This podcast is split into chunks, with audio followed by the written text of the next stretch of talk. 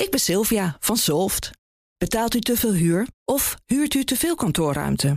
Zolft heeft de oplossing. Van werkplekadvies, huuronderhandeling tot een verbouwing, wij ontzorgen u. Kijk voor al onze diensten op zolft punt n l. De B N R Nationale Autoshow wordt mede mogelijk gemaakt door Lexus. Nu ook honderd procent elektrisch. B N R Nieuwsradio. De Nationale Autoshow. Meindert en Wouter. Circuit Zandvoort is weer helemaal back on track. Er wordt weer geraced en er mogen evenementen georganiseerd worden. We spreken straks met de directeur. Zo zo. Ja. Zijn elektrische auto's brandgevaarlijk? En hoe moet de brandweer daar dan mee omgaan? Uh, het antwoord krijg je straks van het Instituut Fysieke Veiligheid. En Wouter, jij mocht uh, de Rolls-Royce Cullinan testen. Ja, mooi hè? Mooie naam. Weet je een naam? Cullinan. Ik, ik heb niet zo heel veel met Rolls-Royce, maar... Nee? Waarom niet? Nou, hebben we nooit kan je niet betalen. Nee, ja. Kun je niet betalen, ja, het, ik, ja, niks. Het is mij iets te veel een uh, grote koets. Ja, dat, dat is wel terecht. Het is wat... Uh, het is vooral heel grote luxe. En wat minder sportief. Ja. Ik weet ook niet of je Cullinan nou per se heel mooi vindt. Indrukwekkend, dat wel. Dat, dat, ja, is, ja, dat, is, ja. dat is zeker. Goed, nou ja, we gaan er straks naar luisteren, naar je oordeel. Maar eerst Polestar. Het Zweeds-Chinese automerk introduceert uh, deze week de twee in Nederland. Het lang verwachte volledig elektrische model. En Valerie Gresnicht is verantwoordelijk voor Public Relations en Marketing bij Polestar Nederland. Welkom. Leuk ja, dat je er bent. Dankjewel. Uh, de bedoeling was natuurlijk om een groot internationaal evenement te organiseren om de twee te lanceren. Maar ja, corona. Ja, klopt. Uh, het idee was inderdaad om alle mensen in te vliegen naar uh, uh, Spanje initieel. En uiteindelijk is gekozen om een lokaal, global evenement te organiseren, wat een primeur is in uh, de wereld. Dus uh, dat is nog nooit gedaan. Um, waarbij we in Nederland uh, de vooraan, meest vooraanstaande journalisten naar, uh, naar Amsterdam ja. hebben gehaald. Was je erbij, Wouter? Er. Ja, ja, ja. ja, ja. Oh. Mm.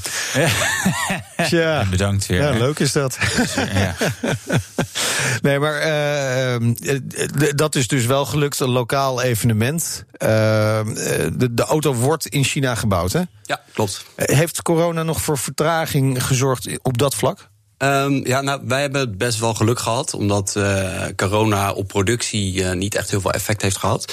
Uh, het enige wat we wel hebben gehad is dat er vier tot vijf, vier, vijf weken vertraging is geweest, maar dat heeft meer met logistiek te maken, dus met transport van de auto's naar Europa, uh, dan dat we fabrikage later moesten starten. Oké, okay, maar en, en dat is gewoon puur omdat corona konden sommige de boten vieren, voeren niet of zo. Ja. Zoiets ergens zo. Ja.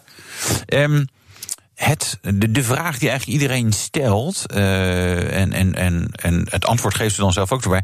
Ja, volgens velen is de Polestar twee het antwoord op de Tesla Model drie.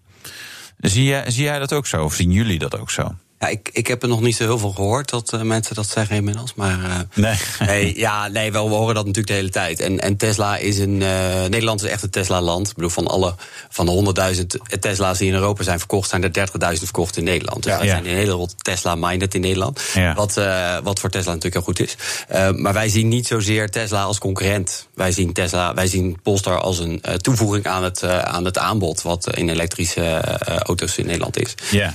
Um, Ja, dus Tesla, ze doen het heel goed en ze hebben mooi de weg geplaveid. Ja, dat is leuk voor, ons, voor ze. Ja, dat, ja. Is voor ons, nou, dat is voor ons natuurlijk alleen maar voordelig. En nu, en nu vlammen jullie daar langs heen en daar overheen. Dat, dat is, de bedoeling. is uh, wel de bedoeling, ja. Yeah. Leg nog eens uit, Polestar. Want het, is, het ziet eruit als een Volvo. Het lijkt een beetje op een Volvo. En het deelt wel technologie met een Volvo. Maar het is geen Volvo. Nee. Klopt. Uh, Polestar is een op zichzelf staand merk. Uh, vroeger was Polestar het racing uh, label van, van Volvo. Uh, net zoals de B M W. Uh, A M G uh, bijvoorbeeld. Ja, ja, ja. ja klopt. En de B M W A M G, die ken ik nog ja, niet. Oh nee, de M, M, M, A M G van Mercedes natuurlijk. Ja. Goh, ik zal het toch even beter uitleggen ja, voor je, ja. Wouter. Ja, vooraanstaand journalist. En, en ja, Volvo zit helemaal in een elektrische auto. A M G is allemaal, allemaal, allemaal het verleden, jongens. Oude meuk. Oude meuk, ja. En Valerie probeert het verhaal uit te leggen. Ja, ja, ja, ik mag wel even, ik heb de tijd, jongens. Ja, leuk dat je er ook bent. Ja. Vertel. Um, uiteindelijk heeft, uh, er bestaat ook een bedrijf, Polestar Engineered. Dus daar kun je een Volvo mee upgraden met, uh, met uh, nou, eigenlijk een Tunian daar dan mee als persoonauto. Um, maar er is een paar jaar geleden besloten om een uh, elektrisch performance merk in het leven te roepen. En dat is dan dus Polestar in dit geval. Ja. Uh, wat dan op zichzelf staat aan bedrijf is. Dus het is niet Polestar by Volvo of iets in die, nee. uh, iets in die trant. Nee. Maar uh, jullie zitten in dezelfde groep natuurlijk. Ja, dus met jullie.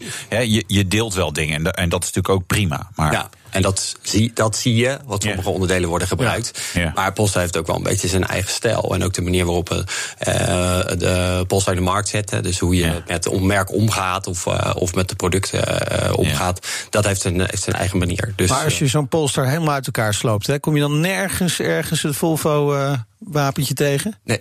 Ja, het is niet, niet dat je onder de motorkap een, uh, een spray, okay. gespreid Volvo loopt. Nee, nee, nee. nee, nee. nee, maar je hebt wel van die merken gehad. Ik weet nog dat Saab had dat als je dan ging tanken, dan zag je G M daar staan, yeah. bijvoorbeeld. Ja, nou ja, weet je, ik denk als je heel goed gaat zoeken, vind je wel ergens een logo. Van, maar, maar dat is bij ieder, ieder auto kan je lo- dingen vinden die in andere auto's ook zitten. Maar... performancemerk, uh, dat impliceert ook van dat ze alleen maar van die, van die dikke knijters gaan blijven krijgen. Want de Polestar twee, vierhonderdacht pk. Dat, ja. dat is zeg maar meer dan voldoende voor de gemiddelde gebruiker. Dat is zeker genoeg, ja. ja. ja het idee is niet om de snelste auto ter, uh, ter wereld te maken. Oh, uh, nee, ja, dat uh, wil ik ook graag, maar dat, ja. nee. Ja. nee uh, dat is niet het idee, maar wel uh, maximaal uh, performance. Dus gebruik, uh, gebruikersgemak en rijplezier.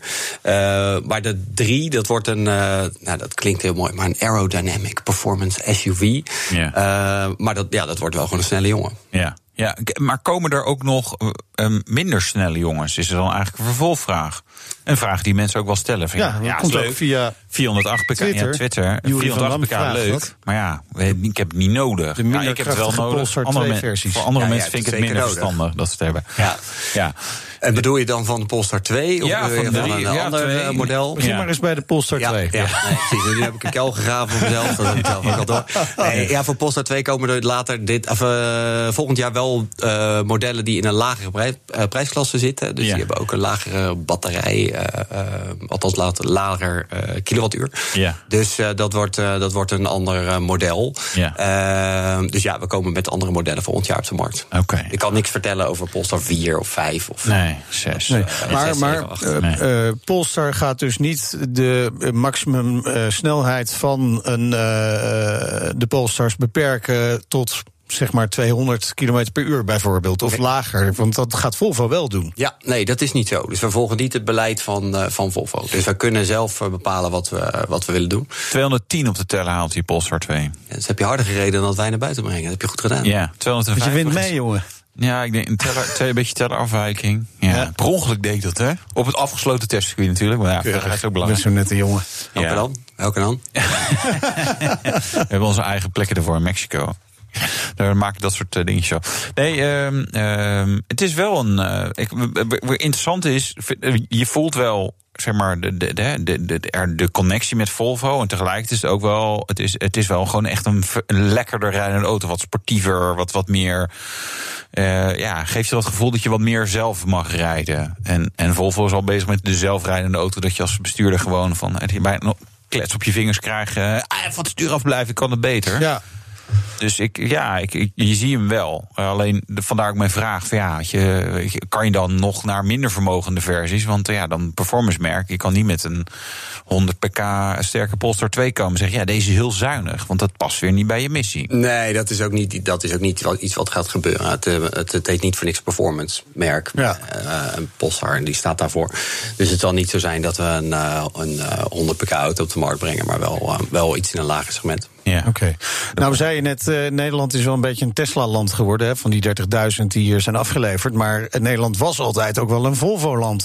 Dus je hebt wel heel veel kansen om hier bij die Nederlanders uh, goed binnen te komen. En hoe bedoel je dat? Is dat nou, bedoel je? Je hebt natuurlijk een heel mooi netwerk van Volvo-dealers. Gaan jullie daar iets mee doen? Um, nou, we gaan niet verkopen via de Volvo-dealers. Nee. Uh, die vraag krijg ik heel vaak. Van, ja. uh, ga je zo meteen een Polestar naast een Volvo zien in, in een dealerruimte? En dat is niet zo, want wij verkopen auto's online. Dus uh, je kunt je auto overal bestellen waar je wil. Ja. Um, Waar we wel mee bezig zijn, en dat is denk ik ten opzichte van Tesla wel een, uh, een, een bijzonder iets. En uh, wat ook echt van toegevoegde waarde is, is we zijn op het moment bezig met het. Uh, in de afrondende fase zijn we uh, zijn in de afrondende fase om een lokaal uh, of een nationaal dekkend netwerk op te zetten. En daarbij maken we gebruik van het Volvo-netwerk van onze zus uh, Volvo. Ja. Ja. Uh, dus daarmee kun je in het hele land lekker je auto laten servicen en ja, repareren. Maar in de praktijk komt dus neer, onderhoud kan je lekker bij de Volvo-dealer doen. Ja. Ja, als je het, als je het zo stelt, ja. dan... Ja, je verwoordt het heel zo. anders, maar dat, dat is het. Ja. Ja, ik vertel veel en veel en veel meer, maar dat is inderdaad wel de conclusie. Ja. Oh, dat is, nee. Maar kun je hem dus uiteindelijk straks wel naast een Volvo zien staan? Ja, ja. Bij de dealer. Ja. Ja. Heeft, uh... ja, of komt er een apart Polestar-hoekje bij iedere dealer? Ja, dat kan, dat kan, dat kan. Dat kan, dat kan natuurlijk allemaal nog. Ja, maar interessant, dus, dus voor service wel naar de, naar de dealer... voor de aankoop van de Polestar, niet naar de dealer. Dat doe je online. Ja. Echt alles online? Ja. Ja, het idee is dat, nou, we hebben, uh, de verkoop vindt altijd online plaats. Uh, we hebben wel uh, uh, fysieke spaces, zoals dat bij ons heet. Uh, daar, die, die openen vijfentwintig juli. Uh, waarbij we mensen de, de, de keuze geven om naar een retailplek te gaan. En daar uh, te praten met product specialists, zoals, uh, zoals dat bij ons heel mooi heet. Ja, en uh, uiteindelijk de auto te zien en te kijken. Nou, nou, dat is het dus niet. Dat is heel nee. mooi. Dat is een goed, goed bruggetje wat je ja, nu uh, die maakt. Dit is heel per ongeluk, hoor. Het dat verschil is ook wel. Nee, nee, oh. niet. Nee. Hey, wat, heel, wat, uh, wat wezenlijk anders is, is dat op het moment dat iemand bij ons bij, uh, naar een space toe gaat, is dat wij uh, de mensen die daar werken geen verkoopdoelstellingen geven. Ja. Um, dus je hebt geen salesgesprek, uh, maar wij gaan ervan uit dat als mensen daar naartoe komen, dat ze geïnteresseerd zijn ja. in Polestar, wat het merk te bieden heeft, wat de auto's te bieden, uh, wat de auto's te bieden hebben. Ja. Um, en dat je uh, dan dus niet mensen pusht om een auto te kopen, want die keuze ligt bij de mensen zelf. Dus ja. dat gaat veel meer om merkbeleving en, uh, en, en dat ja. mensen daar dingen kunnen doen, dan dat het om uh, harde sales gaat. Ja, maar ik, ik heb dan toch ook wel een beetje het gevoel... bij bank had je dan op een gegeven moment ook was ook de adviseur. En die adviseert je dan over het uh, product. product van bank A. Ja, en wie zit daar nu bij bank A? Dit is natuurlijk wel ons product, dus dat zou, ik zou het wel gewoon afnemen. Dat is wel handig. Ja. Um, Dus, maar goed, de, de, de, ik ga er wel een keer langs, dan zien we ja, het wel. Dan moeten we wel weten waar die spaces komen. Ja, waar komen ze? Uh, we hebben er drie, waarvan er twee echte uh, spaces zijn zoals die gebouwd moeten worden. Dat is in Eindhoven, in, op de uh, nieuwe Ebba-singel. En in Rotterdam op de Meent. Ja, uh, dus dat zijn mooie plekken. Rolfa, ja. Ja, precies. En, uh, in, uh, en in, we hebben dat in Leidschendam, hebben we in de Mall of the Netherlands, staat nu een tijdelijk pop-up. Ja. En daar komt ook een echte space. En later dit jaar uh, volgt de regio Amsterdam. Oké. Okay. Regio Amsterdam ook. Dus het kan alles wel Amstelveen worden bij jou in de ja, buurt. Ja, we zijn welkom. In zo'n uh, space um, staat er wel een auto? Ja, er staat een uh, Eén van uh, de. een één en een twee. Oh, twee auto's. Ja, zelf, ja. twee auto's, soms zelfs drie. Ja, ja het is echt. Uh, ja. Um, uh, en daar um, bieden we ook testritten aan. Dus mensen kunnen vanaf die space, uh, die komen daar binnen, krijgen uitleggen en dan kun je in de buurt van de space in de auto stappen en lekker, uh, lekker knallen. Ja. En, en wanneer ja. leveren jullie de eerste exemplaren van de Polestar twee af? Planning staat nu op uh, augustus. Augustus. Nou, gaan we daar naar kijken. We zijn er bijna. Bijna. Heel veel succes. Dankjewel, Valerie Gresnicht van Polestar Nederland. De Nationale Autoshow. Elektrische auto's die in brand vliegen in een parkeergarage zijn extra gevaarlijk. Dat bleek vorige week maar weer eens in Alkmaar, waar zelfs een robot nodig was om te blussen. We hebben nu contact met Niels Rosmuller, lector energie- en transportveiligheid bij het Instituut Fysieke Veiligheid. Welkom in de uitzending. Ja, jullie hebben onderzoek gedaan naar brandveiligheid van elektrische auto's in parkeergarages. Het voorgaande voorbeeld geeft misschien ook wel aan waarom dat nodig was, hè? Ja, nou ja, dat is, uh, dat is zeker een, een mooi voorbeeld. Je ziet uh, mede door het uh, in brand zijn uh, van een elektrische auto hoeveel uh, extra complicaties daarbij uh, aan de orde komen voor de, voor de hulpverlening. Dat gaat uh, over uh, toxische verbrandingsproducten tot zeg maar, het uh, langdurig doorgaan van deze brand, waardoor je uiteindelijk uh, met een robot inderdaad uh, het voertuig uit de garage hebt uh, moeten krijgen. Ja. Toxische verbrandingsproducten, dat is zeg maar uh, uh, uh, vieze rook. Om even, maar, maar volgens mij een diesel- of benzineauto die in de fik staat, dat, dat adem je ook liever niet in, volgens mij, toch? Klopt. Nee, die, uh, de, voor een groot deel komen dezelfde soort van uh, verbrandingsproducten uh, vrij. Wat je ziet bij elektrische auto's, wanneer de, de battery pack, zeg maar de batterijcellen zelf in, uh, in de brand betrokken raken, dat daar ook nog een extra hoeveelheid waterstoffluoride bij vrijkomt. En dat is een zeer uh, giftig, uh, ja, giftig goedje. Klinkt allemaal niet heel erg prettig. Ja, fluoride worden je tanden lekker wit ja, van. Oh, maar dat... dan moet het geen waterstoffluoride nee, zijn. Nee, ja, joh, het, is, oh, het gaat weer lekker op maar, de inhoud hier. Hè, la, nu, laten we eerst maar beginnen bij uh, het ontstaan van de brand. Want is een elektrische auto brandgevaarlijker ook dan een benzine- of een dieselauto? Daar kan ik geen uitspraak over doen. We hebben verschillende uh, bronnen daarover gevonden. En eindelijk kom je elke keer tot de conclusie, de datasets die gehanteerd worden, die zijn nu nog dusdanig uh, beperkt, dat je daar in termen van kansen op branden mm. uh, geen, geen onderbouwde uitspraak over kan doen of uh, conventionele of elektrische voertuigen nou een hogere ja. kans hebben. Dus daar uh, zeggen wij van, uh, daar is geen aanleiding voor om tot uh, te spreken van een verhoogd risico. De effecten daarentegen, die zijn wel anders. Aan de andere kant, de beperkte dataset, denk ik, dan zijn er nog niet genoeg elektrische auto's in de fik gevlogen. Want benzine- en dieselauto's die, die, die branden zeg maar, met zekere regelmaat. Dat, dat, dat fenomeen kennen we. Zeg ja. je erbij eigenlijk van ja, we hebben nog niet genoeg elektrische branden gehad om er iets zinnigs over te zeggen? Dus is dat, is dat een, zeg maar, een samenvatting in layman's terms? Ik vind het uh, ja, vind, vind ik een prima samenvatting. En daarnaast ook van, wat zijn dan de oorzaken? Hè? Ja. Die, die zijn ook nog lastig te achterhalen. Ja, hij, hij is toch altijd weer deskundig, hè, Wouter? Ja, fantastisch. Ja, die, die oorzaken ben ik toch wel benieuwd naar, hoor. Want daar, kun je daar dan ook niks over zeggen? Of is er wel iets te zeggen over het ontstaan van branden bij elektrische auto's? Daar is, daar is wel wat over te zeggen. Het eerste verschil wat je kan maken is van... Uh, vliegen ze in brand wanneer ze aan een laadpaal staan of geparkeerd staan... of wanneer ze gewoon in het uh, reguliere verkeer op een gegeven moment betrokken raken bij een, uh, bij een incident. Wat je ziet, uh, bijvoorbeeld uh, het brandende elektrische voertuig vorig jaar te Breda en in Enschede... die stonden aan, uh, aan laadvoorzieningen. Dat daar op een gegeven moment sprake was van uh, onzorgvuldige uh, laadprocessen. Hè. Het moment dat auto's in het verkeer betrokken raken bij, uh, bij ongevallen... Uh, dan kan het zijn dat een, uh, dat een impact op een gegeven moment uh, de batterijcelstructuur uh, beschadigt. Waardoor op een gegeven moment uh, een, een reactie in die batterijcellen op gang komt. Waardoor branden kunnen ontstaan en die zichzelf continu uh, in stand houden. Dat noemen ze dan met een, uh, een beetje technisch woord een thermal runaway. Ja. Een, eigenlijk een, uh, een op gang komende kettingreactie van cellen die alsmaar... Uh, naburige cellen in brand steken. Ja, dat is wel YouTube-kijktip, nou, zeg maar. Thermal runaway van lithium-ion batterijen. Want dat, dat is, de, ja, weet je, even, even heel cru gezegd, het is vrij spectaculair. Maar het is een soort vuurwerkshow wat er uiteindelijk op een gegeven moment ontstaat. Want dat blijft maar knallen en gaan, feitelijk. Ja, je zei net ook inderdaad van de, de, de, de, de, de, hè, hoe vaak het voorkomt, maar nog niet, niet, nog niet veel zo over zeg maar de effecten hè, de, de, hè, van, van wat als die wel in de fik gaat, de elektrische auto, dan ja, daar, kan je, daar is wel wat over te zeggen. Uh, toch? Ja, daar zeggen wij uh, verschillende zaken over. Zoals gezegd, uh, maar, misschien een herhaling, maar dat is uh, de toxische verbrandingsproducten. Mm-hmm. Dus uh, het giftige goedje wat er vanaf komt.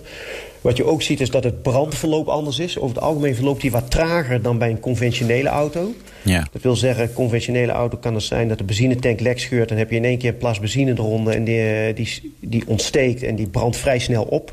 Wat je ziet bij uh, elektrische auto's uh, is dat... Die, uh, die branden trager verlopen, maar wel uh, veel langer stand houden. En dat is een van de uh, gevolgen van die thermal runaway. Dat die uh, op een gegeven moment weer een bepaalde uh, temperatuur in de batterijcellen veroorzaakt... waardoor je op een gegeven moment weer een, opnieuw een herontbranding krijgt. En daardoor kan het zijn dat je soms uh, nou, dagen op een gegeven moment uh, effectief moet koelen... Ja. Om, uh, om die temperatuur onder een bepaalde uh, maximum te houden. En dat koelen, dat, uh, dat is gewoon een heel lastig proces... omdat je je koelwater niet in het batterijcellenpakket zelf kan krijgen. Dat is natuurlijk ontzettend goed afgeschermd van, uh, van de buitenwereld... om uh, uh, weersinvloeden tegen te gaan. Uh, en dus maakt het ook heel lastig om je water zeg maar, op de, op de batterijcellen zelf te krijgen. En dat maakt het juist zo uh, een, een omvangrijke en complexe situatie voor de brandweer...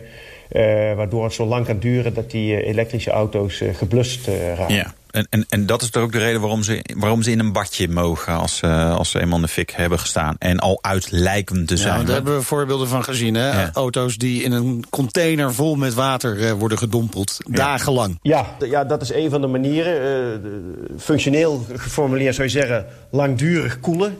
Uh, en dat kan natuurlijk uh, door een auto, ja, we noemen het dan onderdompelen in zo'n container. En dan kan, uh, dan kan dat zo'n vierentwintig tot, uh, tot achtenveertig uur duren voordat die hele batterijcellenpakket is uitgereageerd. Komen we eigenlijk nu, nu pas bij het onderwerp waar we het eigenlijk over ging hebben.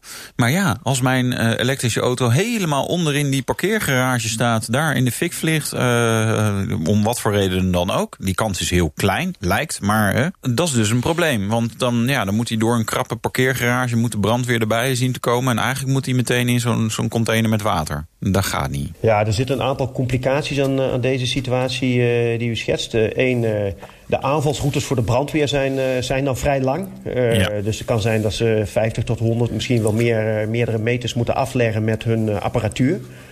Vervolgens is het vaak zo dat uh, de werkruimte daar beneden uh, beperkt is. Vaak staan er andere auto's omheen. Je weet vaak niet uh, wat er precies brandt en waar het precies brandt.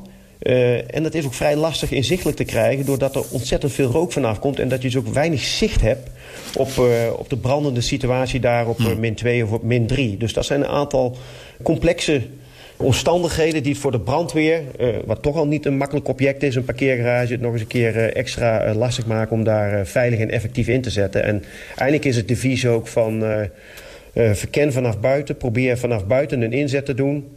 In uiterste nood en als het echt niet anders kan en de belangen zijn zo groot, pas naar wel overwogen besluitvorming. Kijk dan eens of je offensief binnen in die garage wat aan ja. incidentbestrijding... Nou ja, uh, parkeerkelder kan je natuurlijk gewoon uh, helemaal vol laten lopen. Hè? Of is dat... laat maar vol lopen. Dat is zo'n elektrische auto noemen. Laat maar vol lopen. Want jullie hebben... Nou, dat is natuurlijk ja, niet een heel serieus advies. Jullie hebben wel uh, aanbevelingen. Hè? Met, met, wat, wat zijn de belangrijkste voor het parkeren van elektrische auto's in, in parkeergarage, een parkeerkelder of een, of een garage boven de grond? Dat is eigenlijk geldt daar natuurlijk een beetje hetzelfde. Voor. Ja, nou, we hebben onze aanbevelingen opgedeeld in een, in een viertal categorieën. Maatregelen die je kan treffen aan de bouwkundige constructie. Dus denk maar aan de, draag, uh, aan de draagmuren en aan het gebouw zelf. Uh, de, de tweede categorie is uh, van installatietechnische aard. Dus uh, wat doe je aan bijvoorbeeld uh, rookwarmteafvoer, uh, sprinklerinstallaties. De derde categorie van maatregelen, dat zijn de organisatorische maatregelen. Uh, waar zou je bijvoorbeeld je laadpalen neer willen zetten? Hoe ga je om met instructie voor, uh, voor gebruikers? En de vierde categorie zijn maatregelen ten behoeve van de brandweer. Dus wat zou die eventueel nog kunnen ja. doen aan, uh, aan het bestrijden van de brand? Maar wij denken dat je... Uh, zeker uh, nog even los van het gebouw en de installatie en de organisatie, dat het ook gepast is om eens aan de automobielindustrie zelf en de batterijindustrie na te laten denken over inherent veilige batterijen. Maar wat bedoel, je doen kan allerlei... ze dat niet dan? We hebben niet precies het zicht op wat, wat ze eraan doen, maar wij zien wel dat er uh, additionele mogelijkheden zijn om die, die veiligheid van die batterijcellen te vergroten. Bijvoorbeeld in de industrie zie je dat er... Uh, gecompartimenteerd wordt en dat er in die compartimentjes van, uh, van die batterijcellen kleine blusmiddelen zijn uh, aangebracht, zodat je die, uh, die brand in de kiem kan smoren. Dat soort systemen kom je in de, in de automobielbranche uh, nog niet tegen. Er zijn wel voertuigmerken die wel wat specifieke maatregelen treffen. Uh, er zijn voertuigen waar een soort van uh, luikje in het batterijcelpakket zit, waardoor je je, uh, je je koelwater als het ware in het pakket, batterijpakket zelf kan, uh, kan inbrengen. Dat is, maar daar hebben we wel een, een uh, vrij, vrij stoere brandweerman of vrouw nodig die dan even onder die brandende elektrische auto duikt om dat lu- luikje te openen en daar uh, de brandslang ja, in te duwen. Ja, bijna zou ik zeggen. Het ja. is echt een hele lastige ja. opgave. Dus ja. uh, bedoel, de voorziening is er wel, maar in de praktijk wil ik nog wel eens zien ja. hoe dat werkt. En tenslotte heb je nog ook voertuigmerken die uh, hebben een soort uh, plug in de auto zitten, waardoor je in ieder geval uh, het elektrocutiegevaar uh, ja. gelijk kan, uh, kan uitschakelen, doordat je het circuit ontbreekt. Ja, nou hoor ik wel heel veel maatregelen aan parkeergarages om te voorkomen dat dus uh, uh, elektrische auto's voor groot gevaar zorgen als ze in de brand vliegen. Zou ik niet gewoon kunnen zeggen dat auto's die niet aan bepaalde veiligheidseisen voldoen, die u net noemt, gewoon niet in een parkeergarage mogen parkeren? Dat is een uiterste redmiddel. Ik zeg, ik bedoel, we hebben nu een beetje zicht gekregen op de specifieke moeilijkheden van ja. uh, elektrische voertuigen en branden in uh, parkeergarages.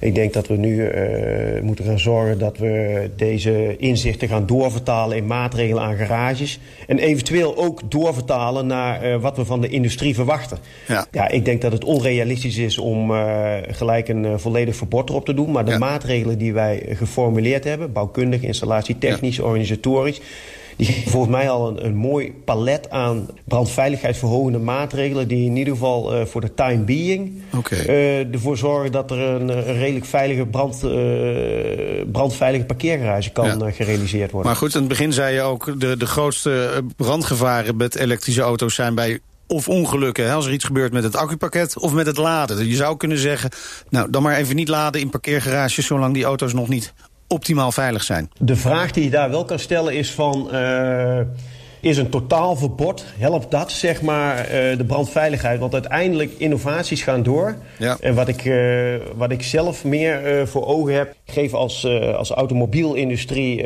uh, serieus uh, te kennen dat je hieraan werkt. Werk met uh, veiligheidsdeskundigen aan het verbeteren van, uh, van de inherente veiligheid. En ga vervolgens, uh, of vervolgens, ga ondertussen ook met je Uh, eisen aan, aan parkeergarages aan de slag. Want uh, er wordt al jaren gesproken over een, een nieuwe norm uh, ja. rondom brandveiligheid van parkeergarages. Dat blijft maar liggen, dat blijft maar liggen. En ik denk dat het uh, hoog tijd wordt om daar gewoon de randvoorwaarden nu eens een keer scherp op papier te zetten. Niet alleen voor elektrische voertuigen, maar sowieso voor de brandveiligheid van die garages. En in de toekomst denk ik ook nog voor uh, waterstofvoertuigen. Ja, want die komen er ook aan. Hartelijk dank, Niels Rosmuller van het Instituut Fysieke Veiligheid. En zometeen... Ja, de baas van circuit uh, Zandvoort. Over uh, fysieke veiligheid gesproken. Uh, precies, daar mag weer geraced worden. Anderhalve meter afstand. En uh, ik reed ook wat, hè? Ja. Ja. Dat reed ik ook weer. De Rolls-Royce Cullinan. Cullinan, oh ja. B N R Nieuwsradio. De Nationale Autoshow. Meindert en Wouter. Autosportliefhebbers, en wij dus ook, keken er reikhalzend naar uit. De terugkeer van de Dutch Grand Prix na vijfendertig jaar op circuit Zandvoort. Ja, helaas. Het ging niet door. Nee. Maar, maar inmiddels wel weer actie op de baan. En er mogen zelfs weer evenementen georganiseerd worden. Ja, genoeg reden om te praten met Robert van Overdijk, directeur van circuit Zandvoort en directielid van de Dutch Grand Prix-organisatie. Fijn, welkom dat je, welkom, fijn dat je er bent. Dat moet ik zeggen. Nou, dank je wel, ja. Leuk om het te zijn. Ja, kunnen jullie echt weer vol gas geven op het circuit? Nou, vol gas kunnen we zeker geven. Gelukkig zijn we, nou, ik denk inmiddels weer een weekje of drie, vier bezig met uh, exploiteren van de baan. Uh, dat is dan tot op heden ook nog het enige wat we doen. Racecursus, uh, ja. uh, Blekenmolen mag gelukkig weer exploiteren. Teams die aan het trainen zijn. Dus er is gelukkig weer activiteit. Ja, hoe zijn jullie de intelligente lockdown doorgekomen? Of was het gewoon dicht? Nou, het, het, de eerste weken was het echt dicht. Ja. Uh, natuurlijk hebben we daar met de overheden nog wat over gestoeid. Hè, van, joh, we zijn toch een vreemde eend in de bijt. We zijn een circuit. Er zit in de regel één iemand in een auto. Vaak nog met een uh, balaclava en een helm op. Hè. Ja. Dus, uh, ja. uh, wat is de kans op besmetting nou eigenlijk? Uh, waarom kunnen we niet door? Nou, uiteindelijk vallen, vielen ook wij, vallen we ook wij onder de sportaccommodaties. En uh, waren wij ook gewoon echt een, een tijdje dicht. Maar het is wel een hele bureaucratische manier om daarnaar te kijken, toch? Ja, maar goed, van de andere kant snap ik ook wel dat de overheden dan ook één lijn moeten trekken. Uh, en, en we hebben het hele leven geprobeerd. Uh, nul op het request. Prima. Nou, niet ja. prima, maar goed, dat, ja, dat ja, waren dan het, de feiten. Het is wat het is. En dan. Het is wat het is. Ja. Hebben jullie wel uh, de kans gegrepen om nog verder aan het circuit te werken op dat moment? Nou, kijk, vanaf het moment dat bekend werd dat uh, de Grand Prix in ieder geval een jaar uh, uitgesteld zou worden, uh, uh, was het ook niet noodzakelijk om de druk er vol op te houden. In vier november zijn we gestart met de verbouwing en vanaf dat moment zat de druk er echt volledig op. Uh, nou, we hebben er even voor gekozen om wat mensen ook even wat lucht te geven. Ja. Uh, en nog heel even wat langer de tijd uh, te nemen om de laatste zaken af te werken. Ja. Maar inmiddels is alles uh, meer dan af. Maar dat lijkt me ook wel een bizarre situatie, want het circuit werd begin maart opgeleverd, ingewijd ja. door Max Verstappen. Je, je zit in een enorme high, kan ik me voorstellen, vanaf echt al een jaar geleden met ja. die verbouwing en het toewerken naar uh, de Formule één, de Dutch Grand Prix en dan op slot. Ja, een zwart gat. Ja. Ja, ja. ja een aardige krater uh, was het, kan ik je vertellen. Ja. Uh, ja, weet je, uiteindelijk vier maart hadden we die, die ja, volgens mij legendarische opening met Max en Jos en Arie Luijendijk ja. en, en, en Jan. Dus noem ze allemaal maar op. En anderhalve week later uh, kwamen we in een lockdown terecht. Dus uh, een redelijk bizarre tijd was het. Ja. En sloeg dat ook een krater in jullie budget? Nou, kijk, uiteindelijk hebben we denk ik één geluk gehad. Hè. Dus we, we stonden op het punt om te beginnen met de opbouw van het evenement. Alles stond in het teken van uh, klaarmaken van het circuit tot aan ja. die opening vier maart. En dan zouden we ergens half maart zouden we starten met de opbouw van het evenement. En daar hadden we dan ook nog een maand voor nodig. Ja. Um, op het moment dat we echt in die opbouw terecht zouden zijn gekomen, dan hadden we een heel groot probleem. Ja. Uh, dus wat dat betreft zijn we, uh, is het dan op tijd gekomen, als je het dan zo mag yeah. zeggen. Ja. Geluk bij een ongeluk, maar ja. uh, we hadden op dat vlak nog niet heel, heel veel opbouwkosten gemaakt. Ja. Ja, dus dat, dat, dat is prettig. Het had Zeker. veel erger ja, kunnen dat, zijn. Ja, dat zou ook Australië kunnen zijn, hè, waar iedereen er al ja, is. En ja, dan ja. moet je beslissen om ja, te stoppen. Dat, dat zou een doemscenario ja, zijn geweest. Maar, hè, maar nogmaals, daar hebben we, hebben we niet mee te maken. Nee, maar nee. hoe dan ook, het is, blijft natuurlijk heel erg vervelend en, en, en jammer. Zijn er nog veel meer andere evenementen uitgesteld naar, uh, ja, naar het najaar? Nou, of, of, of? Eens, eigenlijk de, onze totale racekalender die, die plaats zou vinden. A D A C, G T Masters, Blancpain, ja. uh, noem maar op. Um, nou, die hebben we allemaal verplaatst naar het najaar. Uh, die, die klasse die wil natuurlijk ook dit jaar allemaal per se racen op het nieuwe circuit. Nou, dus we zijn met die organisatoren uh, in de slag gegaan en hebben data weten, uh, gevonden waarop zij uh, uh, hun evenement konden, konden gaan plaatsen binnen hun eigen kalender. Ook zij hebben natuurlijk heel hun internationale kalender moeten, uh, overhoop moeten gooien. Ja. gooien. Dus ergens oktober, november staan er nog wel een aantal mooie race-evenementen op de agenda. Ja, een hele volle agenda dan waarschijnlijk. Nou ja, kijk, uiteindelijk, uh, dat was natuurlijk goed gelukt de afgelopen jaren, was, was de kalender al redelijk gevuld. Um, en, en liep het vooral tegen het einde van het jaar, als het slechter weer begon te worden, hè, kwamen de gaten in de agenda. Ja. Ja. En we zien nu tot aan het einde van het jaar dat de kalender echt gewoon goed gevuld is. Ja. Het zou wel gaaf zijn, hè? Een regenrace in, in oktober uh, op Zandvoort. Ja, die kans met Max, is zomaar ja, met Max in een Formule één nou, hè? Ja, Max in de Formule één auto. Ja, ja, dat, niet. Dat, dat niet. Nee, uh, ja. Maar A D A C G T Masters of Blancpain, uh, G T vier auto's in het najaar. Nou, dat zou zomaar eens wat spectaculaire plaatjes op kunnen leggen. Spectaculaire spinnetjes. Ja. En ook ja. Niet harde kastjes. Um, is, is het helemaal klaar voor Formule één? Er is ook een licentie en zo moest volgens mij nog worden aangevraagd. Uh, Helemaal definitief? Nou ja, die licentie aanvragen hoeft niet. Hè. Dus ik heb al in een eerder stadium gezegd dat het hele bouwproces is ook gewoon gevolgd door F I A. Ja. Yeah. Uh, dus die zijn er regelmatig geweest. Uh, ze zijn recentelijk ook nog geweest. Ze hebben me ook verteld hoe dat, dat uh, administratieve proces dan verloopt binnen de F I A. En ja. via welke werelddelen uh, dat allemaal, uh, allemaal langs moet, voordat je dan het briefje terugkrijgt. Ja, dat is die, die Grade One. De Grade One licentie. Ja. Maar weet je, uiteindelijk hebben we dat ook altijd gezegd. Dat is een formaliteit. Ja. Uh, dus we verwachten dat dat erg is uh, de komende maand. Uh, dat het allemaal afgewikkeld is. Ja, ja. Ja, ja, de druk stond er ook nu even niet op om hem wel heel snel te halen. Nee, nee, weet je, uiteindelijk, uh, nogmaals, op het moment dat die hadden we makkelijk uh, gehaald voor uh, de eerste race, uiteraard. Uh, want voordat Max zijn openingsronde mocht doen, moest er natuurlijk al een, een, een pre-keuring uh, plaatsvinden. Ja. Anders had hij ja. daar überhaupt niet mogen rijden. Dus dat was allemaal een formaliteit. Ja. Ja. Maar had dan in de huidige situatie, als je nu kijkt naar hoe de regels zijn, had dan eigenlijk die Dutch Grand Prix nu in de huidige situatie plaats kunnen vinden? Absoluut, ja. Nee, er was geen enkel probleem geweest. En, en, uh, maar jullie hebben dus uiteindelijk gezegd, ja, zonder publiek gaan we het gewoon niet doen. Nee. Hoe dan ook niet. Nee, nou ja, kijk, uiteindelijk eh, heb ik ook in een eerder eh, interview wel eens aangegeven. Natuurlijk hebben we nagedacht over het feit van, ja, als die vraag komt, hè, en, en Formula één management heeft hulp nodig om toch tot een kalender te komen, dan hebben wij de morele plicht om daarover na te denken. Eh, als je kijkt vanuit perspectief eh, van de fanbase, die natuurlijk enorm groot is in Nederland, ja. en, en, en je hebt dan een terugkeer na vijfendertig jaar, wat een legendarisch moment is, dan wil je dat natuurlijk gewoon samen met je fans vieren. Ja. Dus op dat vlak was het niet een hele moeilijke keuze om het, om, nee. om het dan een jaar door te schuiven. En is daar dan ook begrip voor vanuit, vanuit de F O M bijvoorbeeld? Nee, absoluut. Kijk, ook zij zien natuurlijk wat er in, uh, wat er in Nederland gebeurt. Ja. Uh, en ook uh, hoeveel rumoer er was, uh, in positieve zin, rondom de terugkeer ja. naar Zandvoort. Uh, wat het allemaal teweegbracht. Dus ook zij willen dolgraag die eerste race na vijfendertig, nou in dit geval na zesendertig jaar... willen zij natuurlijk gewoon met meer dan honderdduizend mensen per dag uh, uh, ja. organiseren. Nu zeg je, heel stoer, zou ik als ik flauw willen zijn, na zesendertig jaar. Maar, ja. maar ja, hoe zeker is dat, dat je volgend jaar kan racen? Nou ja, kijk, uiteindelijk zitten we in evenementenland in Nederland natuurlijk allemaal in hetzelfde schuitje. Ja. Of dat het nu uh, concertorganisers zijn, of organisatoren van grote festivals, of dat het nu Pinkpop is, ja. of, uh, voetbal, of Ahoy voetbal. Ja. Ja. Uh, weet je, iedereen uh, probeert in die glazen bol te kijken en niemand, uh, niemand weet dat. Inmiddels zijn we ook met dat soort grote organisaties ook uh, verenigd met elkaar. Ja. We staan uh, in regelmatig contact met uh, de, de, de landelijke overheid. En dat is niet alleen V W S, maar dat is ook economische zaken. Van joh, hoe, hoe gaan we hier nu mee om? Uh, dus ja, weet je, tot op heden is het allemaal speculeren. Er wordt nu ruimte gegeven. Uh, wat je wel ziet is dat de landelijke overheid ruimte geeft. Maar dat uiteindelijk de veiligheidsregio's uh, uh, steeds een besluit moeten ja. nemen. Of dat ze iets wel of niet door laten gaan. Dus ook daar zie je nog wel wat discrepantie.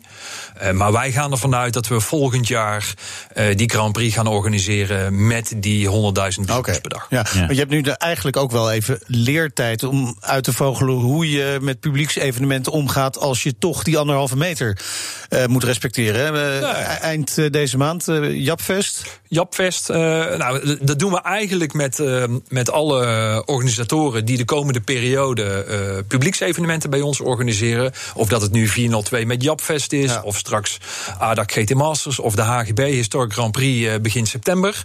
Uh, en het is, het is op dit moment maatwerk. Met iedere organisator gaan we kijken van, joh, oké, okay, hoeveel publiek verwacht je? Uh, hoe zitten de teams uit elkaar? Wat wil je doen op het terrein? Ja. En dan wordt er gewoon een op maat gemaakt protocol gemaakt, wat we nog steeds ter verificatie voorleggen aan, uh, aan het bevoegd gezag. Ja. Van joh, wij zien het zo. Kun je ermee instemmen? Ja. Uh, dat hebben we vorige week ook gedaan met, uh, met het Heineken-evenementje. Het is dan maar een kleinschalig evenement, maar je wilt toch geen risico lopen. Ja. Ja. Uh, dus we zullen ieder evenement gewoon individueel aanvliegen samen met de overheden. Ja. Ja. Maar, maar eigenlijk voor nu kun je natuurlijk no- nooit honderdduizend man kwijt. Hè? Nee. Dus hoe, hoe, hoeveel zouden er wel kunnen komen? Of, ah. of hebben jullie die rekensom niet eens gemaakt? Nee, die rekensom hebben we. Er wij, wordt echt uh, gezegd, gewoon, het is of met die honderdduizend of niet? Nou, kijk, uiteindelijk kunnen we niet zo hard zijn. Uh, zo, zo hard kunnen we het nu nog, uh, nog niet stellen.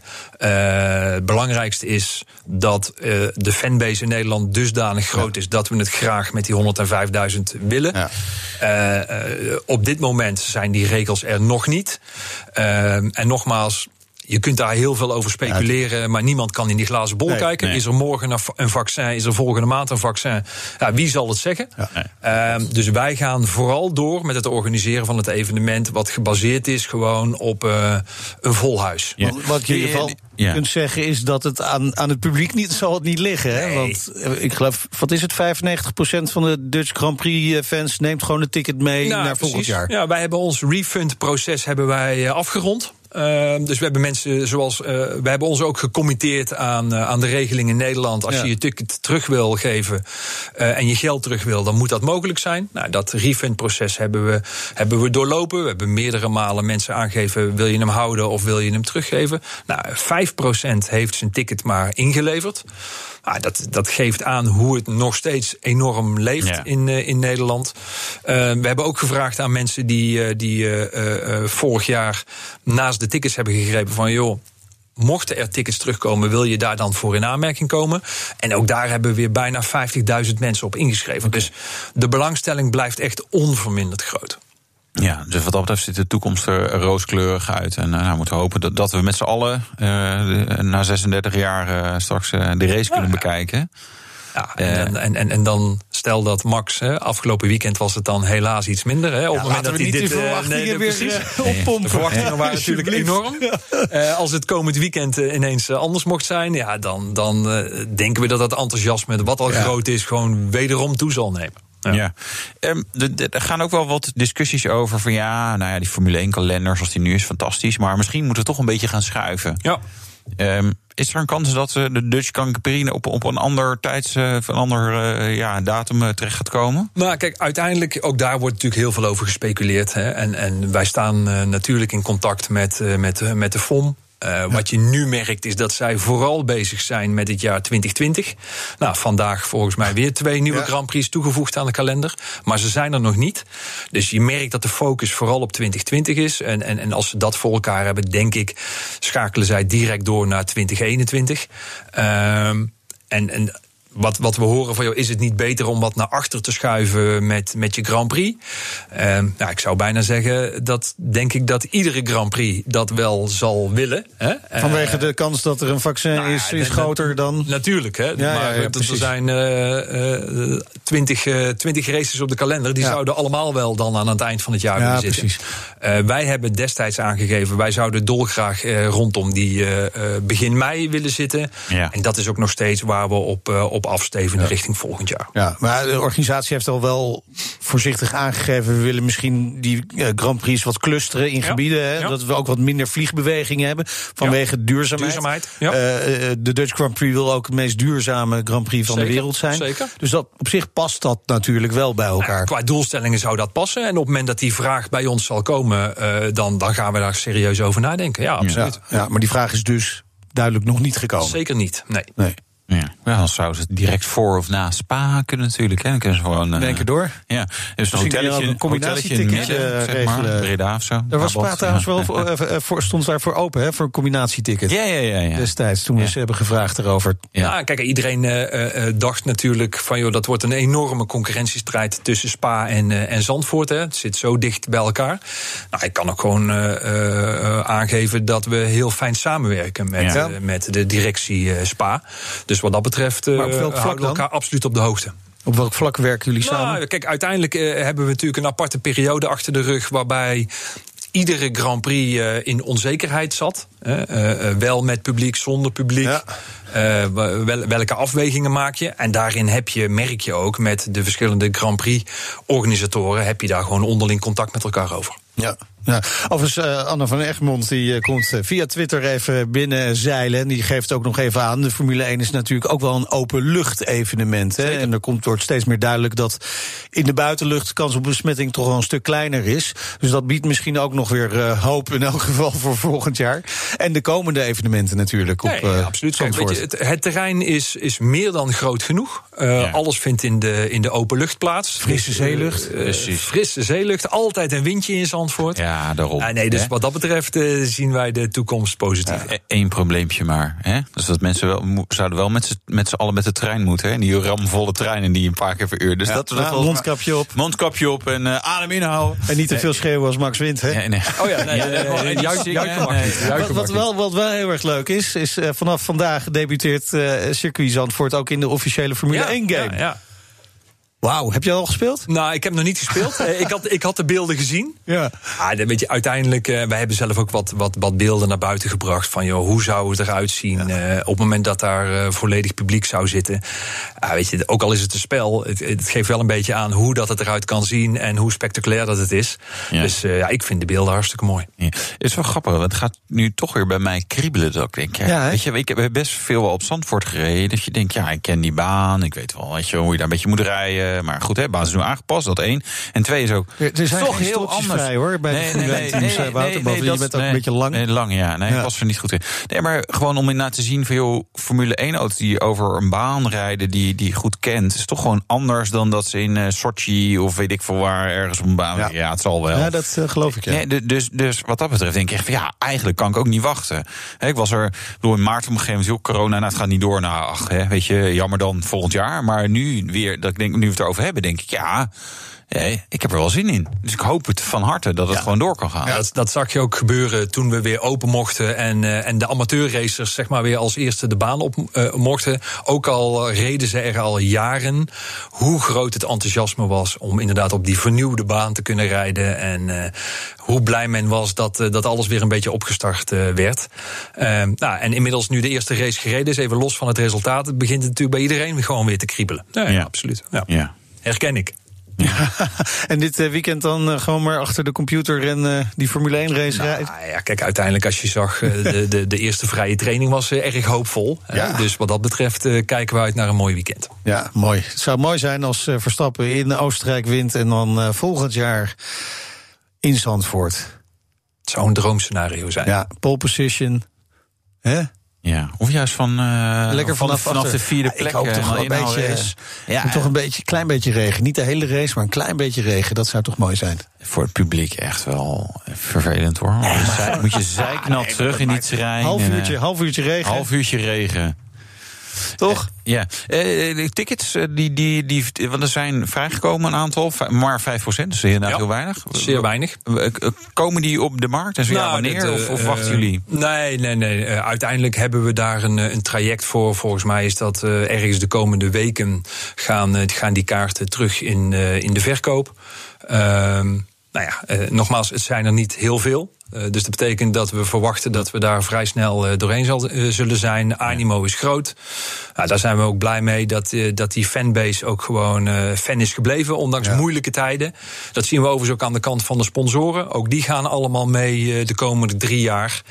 Uh, dus de komende weken zal daar duidelijkheid over komen. Over die tickets. En uh, uh, het, nogmaals, als we kijken naar de animo verwachten ja. we dat dat vrij snel zal zijn. Nou, we wensen je heel veel succes de komende tijd. En laten we hopen dat er in ieder geval uh, volgend jaar een heel heel mooi Formule één-feest naar het circuit absoluut, komt. Absoluut. En tot die tijd heel veel succes met alle andere evenementen. Dank Robert van Dankjewel. Overdijk, directeur van Circuit Zandvoort en directielid van de Dutch Grand Prix organisatie.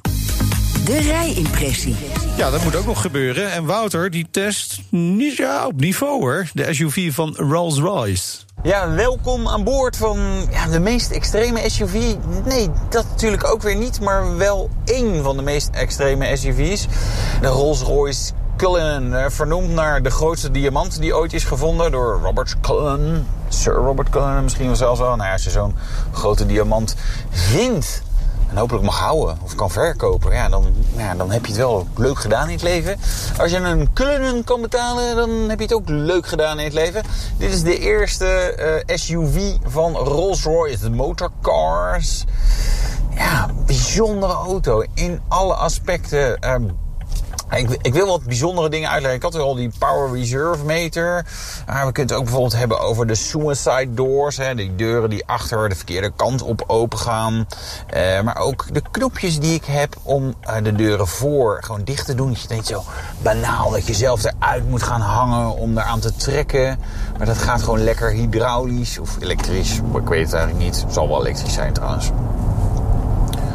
Het zijn dat soort details met heel veel andere kleine en grote dingen die een Rolls-Royce zo ontzettend bijzonder maken. Uh, het begint natuurlijk al met nou ja, überhaupt presence, uh, het uiterlijk. Ik weet niet zeker of de Cullinan nou zo fraai vindt. Dat zien we wel vaker bij de eerste S U V's van een merk. De eerste Porsche Cayenne, de eerste de Bentayga. De styling zeg maar, van een merk een beetje opblazen, wat hoger maken en off-road worthy. Ja, dat is best wel lastig volgens mij. Maar goed, uh, dat is allemaal persoonlijke smaak. Het is in ieder geval een indrukwekkende auto.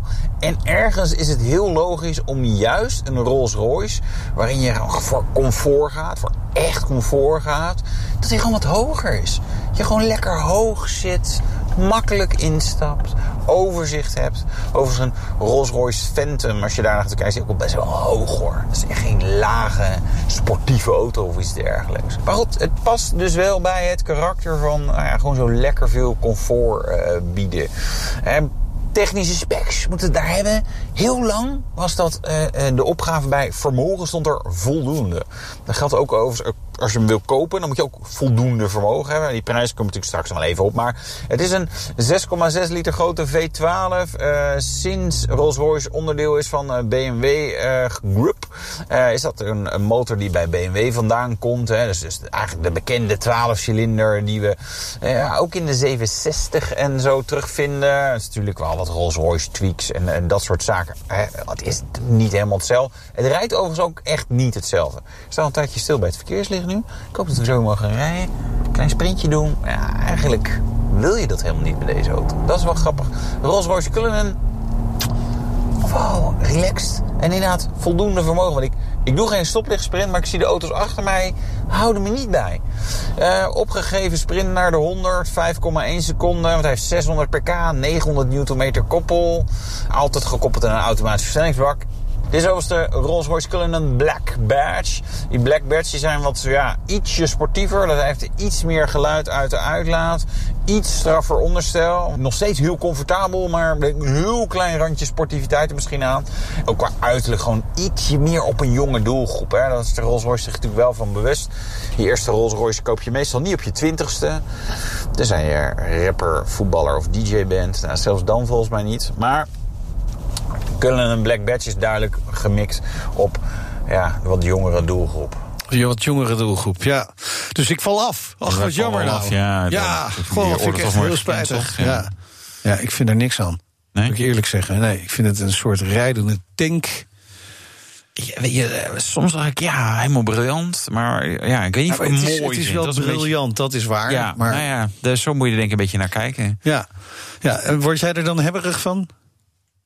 Stiekem, ja, stiekem. Nee, wat, ja, ja, nou, mijn, mijn zoon wel. Die, die, die wilde gewoon in de auto blijven zitten. Ja, maar daar kan me iets bij kijken, voorstellen. Ja. Van, joh, dat ja. was helemaal, helemaal de bom. Ja, maar dat vinden mijn kinderen ook. Gewoon lekker gemasseerd worden achterin, terwijl je tv kijkt. En uh, je hebt het gevoel dat de butler zo aankomt wandelen met een glas limonade en een hamburger. Precies, dat is een dat beetje is het, het gevoel. Beetje. Uh, en dat is toch niet helemaal mijn lifestyle. Ik heb nog niet nee. helemaal het budget ervoor. En dat is misschien ook wel het probleem, dat ik er uiteindelijk toch dan niet hebberig van word. Omdat ik denk, ja, maar dit, dit ga ik nooit kunnen betalen. Nou, er komt misschien een moment. Ja, misschien. Straks, je nooit. Ja, je, je, weet het nooit. Nee, je moet, moet groot blijven denken. Dus dat maar we, we, hoezo kun je het niet betalen? Wat kost dat ding? Nou, ik geloof ongeveer een half miljoen euro als je een paar opties aanvinkt. Maar het kan, het kan nog meer. Ja, dat is wel spaargeldchecken. Nee, nee, nog net niet. Tegen, ja, ja, valt tegen dit jaar. Uh, dit was de Nationale Autoshow. Terugluisteren kan via de site, app, Apple Podcast of Spotify. Ja, vergeet je niet te abonneren. Volgende week begint de, de zomerserie. Die mag je zeker niet missen. Hey, allemaal en, nieuwe uh, dingen? Ja, allemaal gave dingen gaan we allemaal doen. Uh, hele speciale oh. uitzendingen. Uh, mijn naam is Wouter Karsen. Ik ben Meindert Schut. Uh, doei. Doei.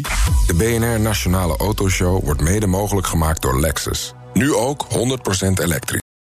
Ik ben Sylvia van Zolft. Betaalt u te veel huur of huurt u te veel kantoorruimte? Zolft heeft de oplossing.